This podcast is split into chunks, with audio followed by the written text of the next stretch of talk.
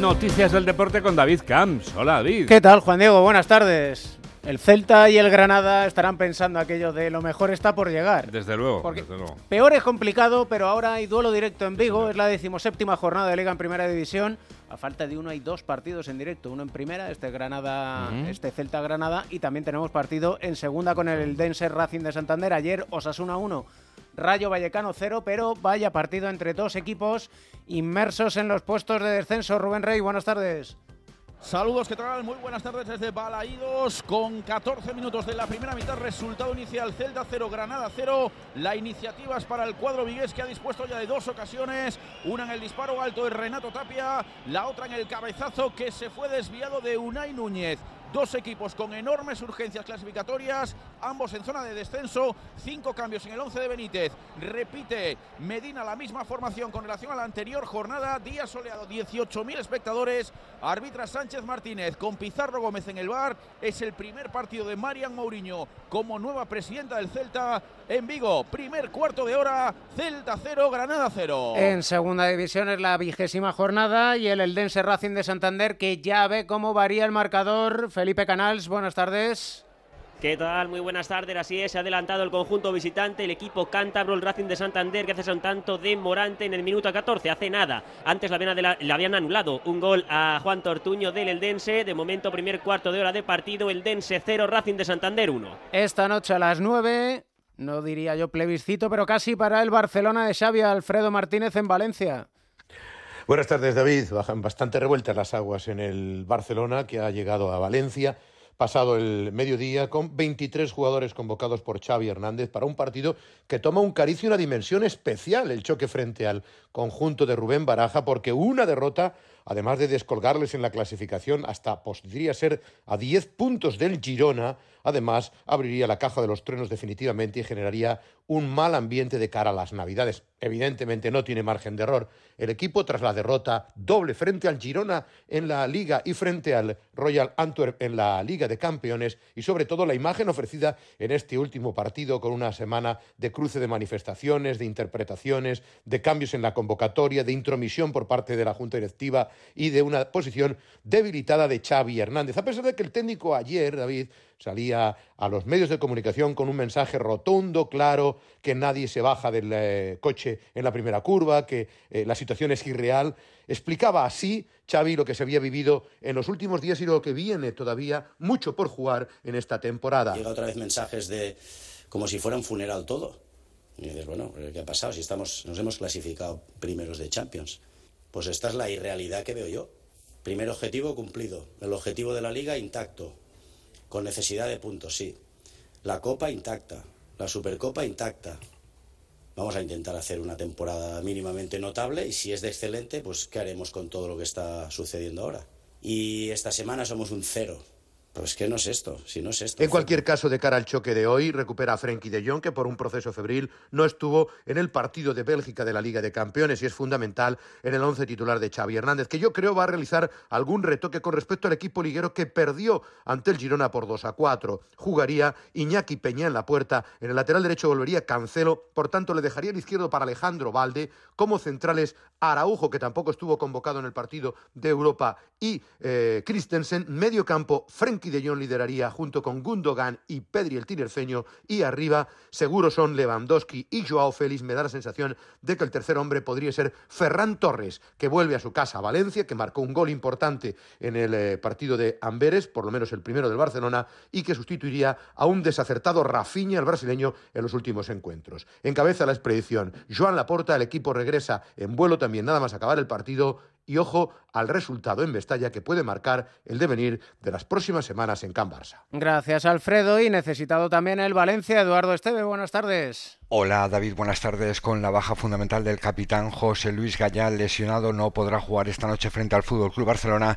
y tratando de romper esa racha negativa, un punto de los últimos 12 disputados. La clave para Rubén Baraja, para poder conseguir la victoria frente al FC Barcelona, es la intensidad. Tienes que hacer un partido muy completo como equipo, como mentalidad, saber que el partido lo tienes que mantener vivo durante los 90 y pico minutos, y que vamos a tener nuestras opciones si hacemos el partido que nosotros tenemos en la cabeza, y, y que al final el partido pasa por tener continuidad, ¿sabes? O sea, en el esfuerzo, en el compromiso, que cuando tengamos la pelota también tengamos claridad en los metros finales y tratar de aprovechar nuestros momentos. Tampoco estarán en el partido Javi Guerra y Paulista, sancionados, junto al lesionado André Almeida. Habrá homenaje previo a David Silva, el futbolista criado en la cantera del Valencia, hará el saco de honor y además tendrá su lona en la fachada del estadio de Mestalla. Gracias, Eduardo. En apenas un par de horas estarán de fiesta en San Mamés. Celebra cumpleaños el Athletic de Bilbao ante el Atlético de Madrid. Gorka Cítores, buenas tardes. Hola David, en un día de fin de fiesta del 125 aniversario del conjunto rojiblanco, que va arrancado ya este mediodía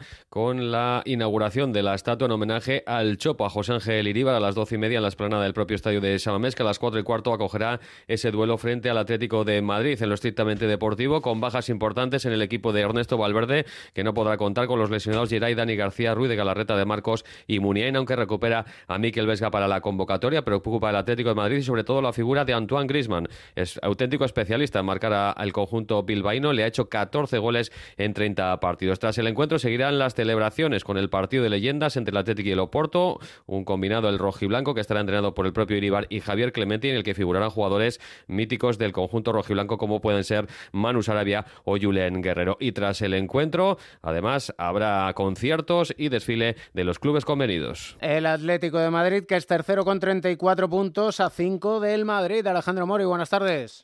Buenas tardes, David, desde San Mamés, donde va a llegar el Atlético de Madrid a eso de las 3:45 para este partidazo entre tercero y quinto de la clasificación del Campeonato Nacional de Liga, con 22 convocados, 21 jugadores del primer equipo más el tercero guardameta Gómez. Solo tiene dos bajas el conjunto rojiblanco madrileño, Lemar y Barrios, y está en un gran momento de juego, de resultados, de confianza, sobre todo en casa, que es el único equipo que ha sumado todos los puntos posibles, pero sí es cierto que fuera se ha dejado 11, y qué mejor escenario que este, que San Mamés, para intentar ganar y así estar en los puestos de la lucha por la Liga. No ha probado equipo Diego Pablo Simeone, pero en un partido importante como este sacará lo mejor que pueda poner. Evidentemente tiene a casi todos los jugadores ok, y eso significa que Oblak presumiblemente estará en portería, Molina, Lino o Riquelme en los carriles, Bissell, Jiménez y Hermoso en el eje central de la zaga, con Coque, Llorente y De Paul formando el centro del campo, y arriba Griezmann y Morata. Ojo, Griezmann le ha hecho 14 goles en Liga al Athletic Club en 30 partidos en toda su carrera, y se encuentra a tan solo 2 del récord que ostenta Luis Aragonés. Así que el francés, que está haciendo una temporada espectacular, evidentemente se encuentra también muy, muy motivado. Gracias, Jano. ¿Hay novedad en Vigo, Rubén Rey?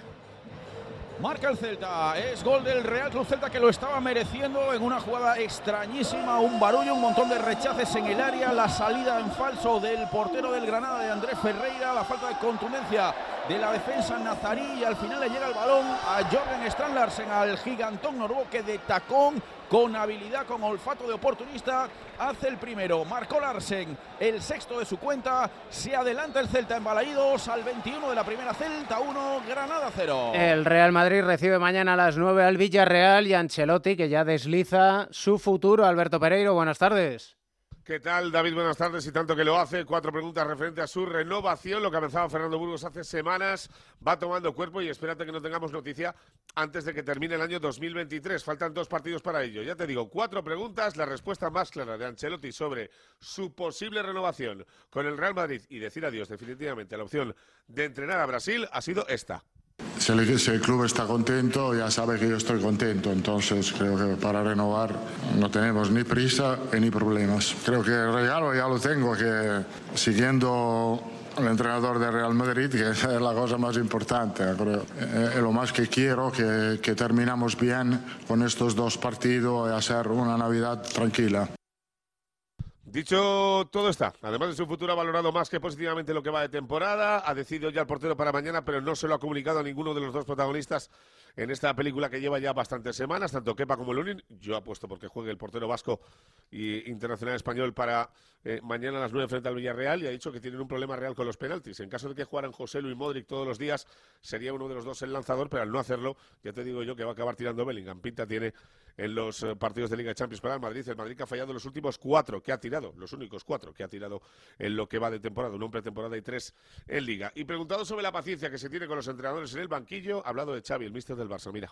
El juicio sobre un entrenador es solo para el resultado, si lo consigue o si no lo consigue. A nadie le importa la metodología del trabajo de un entrenador, a nadie le importa la habilidad de manejar distintas situaciones, que puede ser un jugador que se queda en el banquillo, una alineación, a nadie le importa. El juicio para un entrenador es solo si gana o si no gana. Esto es lo que tenemos que aceptar. Y Xavi esto lo sabe muy bien. Xavi es un gran profesional. Para mí es un gran entrenador.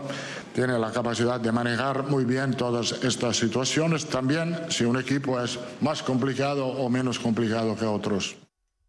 Respecto a las declaraciones de Toni Kroos el otro día después del partido frente a Unión Berlín, donde dejaba o deslizaba que podía volver a la selección alemana para jugar la Eurocopa este verano por las presiones de sus compañeros y porque igual tiene ganas de terminar así su carrera, además en su tierra, que se bajó en Alemania toda la Eurocopa, ha dicho que contaría Alemania con el mejor centrocampista del mundo y que no debería decir que no a ese tipo de oportunidades. 6 bajas todavía sin convocatoria: Vinicius, Camavinga, Arda Carvajal, Militao y Thibaut Courtois. Tchouaméni, que vuelve a una lista después de entrenar los últimos 3 días. Recordemos que se rompió un hueso del pie el pasado día 28 de octubre frente al FC Barcelona. Y mañana el Madrid a intentar acercarse al Girona, que jugará el lunes, ahora mismo 2 puntitos por debajo, David. Gracias, Pereiro. A las 6:30, un duelo importante para el Sevilla ante el Getafe. Carlos Hidalgo, buenas tardes. Buenas tardes. Llega el Sevilla con muchas urgencias. No gana en Liga desde el 26 de septiembre. Desde que llegó Diego Alonso han sido 11 partidos entre Liga y Champions, 0 victorias. Muy discutido, muy cuestionado el entrenador uruguayo, pero el club sigue confiando en él. Habrá que ver qué ocurrirá dependiendo del resultado de hoy. Presenta el equipo hispalense 10 bajas por lesión. Navas, Luquevaquio y Fernando tienen para 2 meses. Y luego por distintas dolencias también están fuera Nilan, Acuña, Mariano, Niansú, Badé, Joan Jordán y Eric Lamela. El ambiente puede estar muy tenso hoy en el Sánchez-Pizjuán para un Sevilla que está a 3 puntos del descenso y pendiente del resultado del Celta-Granada. Gracias, Carlos. Intentando auparse a puestos europeos o al menos acercarse está el Getafe. Alberto Fernández, buenas tardes. Hola David, ¿qué tal? Muy buenas. Sí, el Getafe está haciendo una muy buena temporada, pero es verdad que al conjunto de Bordalás le queda todavía una tarea pendiente y es ganar fuera de casa. No lo ha hecho aún en lo que llevamos de temporada y tiene hoy el Ramón Sánchez-Pizjuán y el martes el Metropolitano para visitar al Atlético de Madrid. Recupera para la lista de hoy Bordalás a 3 de sus defensas titulares, a Damián, a Diego Rico, también a Alderete, y entra un mes después Carmona, precisamente futbolista cedido por el Sevilla, que también ha viajado a la ciudad hispalense. Escucha cómo catalogaba Bordalás el partido de esta tarde. Nos enfrentamos a uno de los partidos, o hasta la fecha, el partido más difícil de lo que llevamos de campeonato, sin ninguna duda, que nadie se lleve a engaño. La situación clasificatoria del Sevilla, porque es un equipo grande, un equipo histórico, que bueno, no está teniendo acierto, pero está jugando a un gran nivel. Bueno, y te decía antes lo del Metropolitano, que tienen que visitar el martes, y el siguiente partido también va a ser ahí, porque la información que dimos ayer en Onda Cero es que el Getafe Rayo Vallecano del 2 de enero, donde el club de Ángel Torres tiene que cumplir sanción, no pueden hacerlo en casa y han elegido hacerlo en el Metropolitano. Gracias, Alberto. Mañana a las 2 de la tarde la Almería se la juega frente al Mallorca. La Almería es colista con 4 puntos, su entrenador gaditano. Todavía más importante, ¿no? Jugamos en casa contra lo que puede ser un rival directo y con la necesidad de ganar. Si todos los partidos están siendo pues importantísimos, este lógicamente más, ¿no? Pero con la esperanza de ganarlo y sabiendo que nosotros ahora ya estamos ya compitiendo desde hace mucho tiempo de igual a igual con los mejores equipos de primera y bueno, vamos a ver si tenemos un buen día, ese poquito de suerte que hace falta también, que no estamos teniendo, que en el fútbol también lo necesitas, ese día que caiga un poco de tu lado. Y bueno, para eso hay que poner y llegar a situaciones en las que podamos tener un poquito más de suerte, pero para eso hay que hacer las cosas bien. ¿Cómo dejamos el Celta-Granada, Rubén? Intenta estirarse el Granada, se ha revisado una posible mano fuera del área del portero céltico Guaita cuando Bryan Zaragoza iba hacia portería, revisado no hay nada, así que vale el tanto de Strand Larsen para el Celta, 27 de la primera en Vigo, Balaídos Celta 1, Granada 0. Y el Eldense Racing de Santander, Felipe. Aquí en tierras alicantinas sigue valiendo el tanto de Morante para el Racing en el minuto 14, media hora de partido prácticamente en el nuevo Pepico Amat, Eldense 0, Racing de Santander 1. Y te cuento, Juan Diego, el baloncesto, por supuesto, porque la 14ª jornada de la Euroliga deja la derrota del Barça en casa frente al Milán, 86-90, la victoria del Valencia en Atenas, tu querida Atenas, ante el Olympiacos, 56-63, el Real Madrid es líder con 13 victorias, el Madrid que juega esta tarde frente al Obradoiro a las 9 menos cuarto, antes Manresa Tenerife, Unicaja Granada y también a las 9 menos cuarto Gran Canaria Bilbao Basket, jornada 14 de la Liga Endesa y ya sabes, súbete al tren con Edu García. Radio Estadio